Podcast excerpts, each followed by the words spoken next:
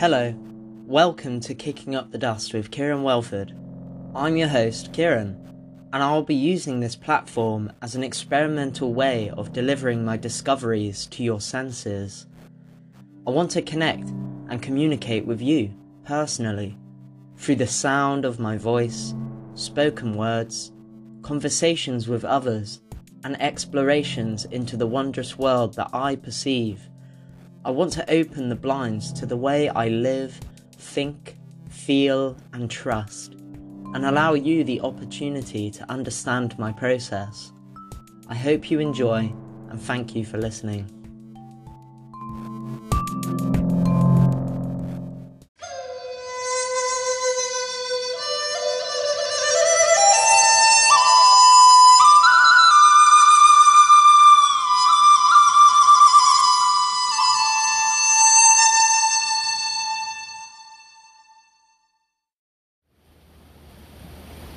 Water.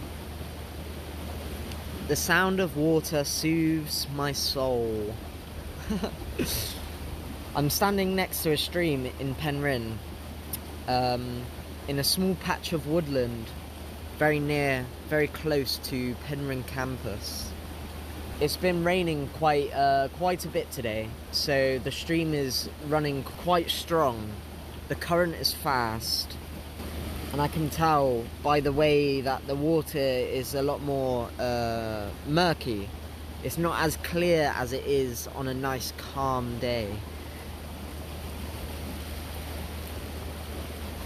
And from that, I'm kind of like imagining how I'm kind of relating to it, you know, where I see my, my life just being very fast paced and almost aggressive, aggressively progressive and that kind of like from my experience that is kind of like uh, it's kind of clouded my judgments and kind of just like the water uh, clouds up when it's moving fast. All of that the, the sands and the mud being kicked up into the water into the mix. Almost like a, a contamination of the pureness of the water, the contamination, and it's part of the process, you know.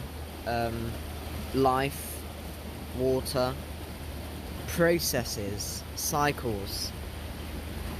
Not every day is the water murky with mud and sand. I come here quite often and it's beginning to feel a lot more like spring with the good weather that we've had. So it's been very nice. Um, still a bit cold. I actually went into stream last week. Uh, the first time I've ever done something like that, and I feel like that was quite a big step uh, for me.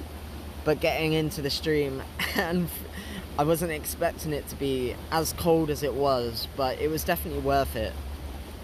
I felt like a sense of uh, freedom whilst doing it. So, this stream that I'm standing next to is flowing fast, it's murky, it's coming out from under a bridge and it kind of looks like a tunnel and it's it just it's it's flowing out in the most beautiful ways and I'm glad I've come here because it's just so special it's just creating so many bubbles where it's coming out from this uh, bridge tunnel entrance.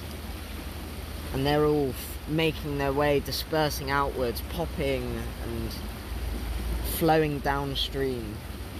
And I look downstream and there's a big tree that's kind of fallen over to create like some sort of bridge where all of this foliage these ferns and leaves and other plants are making use of the space. And the stream continues uh, for about, I'd say, 50 meters before uh, it, it goes around a bend and I can't see anymore. One thing that I've noticed um, spending time with water is that this particular stream, it never stops. So, you know, I, I come down here, I come and I sit, I meditate, and I do whatever. I offer nuts and seeds to the place and the spirits, the ancestors that live here, and, and obviously the physical wildlife that live here too. You know, I come here and I sit down and I chill and I think and I look at water and I ask, Who are you? Who are you? I wish to know just who are you? And this became a sort of mantra that I started singing. My idea is I'm trying to understand water. I'm just trying to understand it on a more intimate level because what struck me is the amount of footage, video footage that I've got uh, of just flowing water, um, streams, waterfalls that I've been to, just in all these different places, and I'm never, I'm never, it never ceases to surprise and amaze me how beautiful these, these situations I find myself in are. So I guess why I'm interested in water uh, could be explained on a biological, scientific way. I feel like water is such an intimately connected part of us. And not just the fact that we need water, water gives us life, because it does, but the fact that we are water and water makes up around 60 to 65% of an adult's body mass. 60 to 65% water is what we are. Just thinking about that for a second.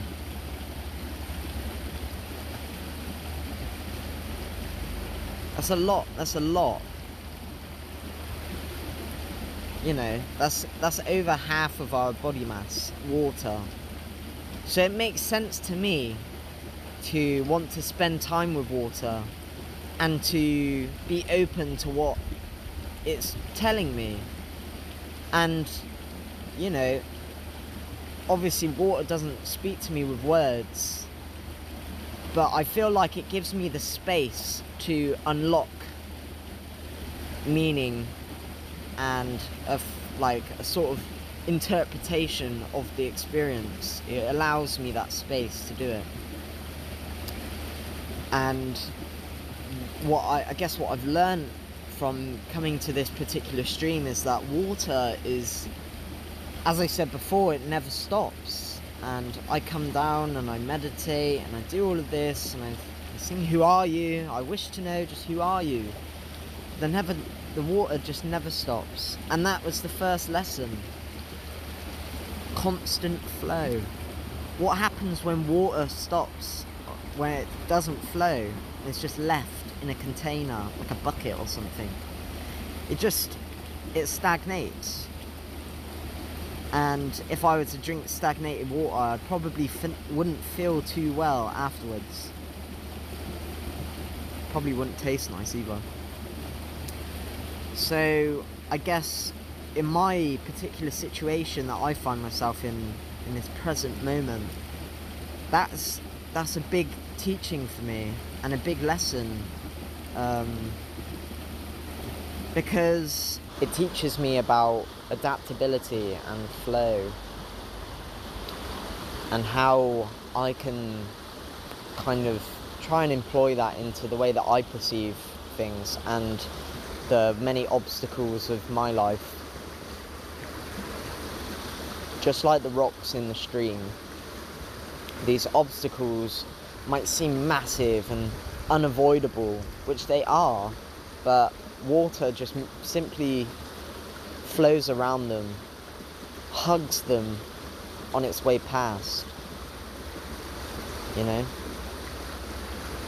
So, water's been a very powerful teacher for me in this current moment of my life and be, being next to the stream which I haven't really been able to spend a lot of time with, but since I've uh, been in this area, I've managed to s- spend a lot more time with water. So I'm kind of understanding it, and I'm still understanding it and working out what I can learn from water exactly. If I look back on my previous experiences while shamanic journeying, in particular, a process that I use called shamanic grokking, which generally is shapeshifting into a spirit that I meet in order to understand it on a very intimate level. Just that experience of becoming another is kind of dissolving. Almost like I'm the mud and the sand at the bottom of the stream being merged with the water, the consciousness of the water. I remember that through this powerful, powerful experience, I just had that sense of oneness with water and I did understand. And that helps me in this waking reality too, because it is dissolving this idea that I'm separate from water. So, along with the shamanic work, I am pairing that with my physical experience, direct experience of being with water, observing, being almost like a student. The water is my teacher. So, yeah, I guess that's all I've got uh, to talk about water for now. I will most definitely come back onto this topic maybe when I've found out a bit more.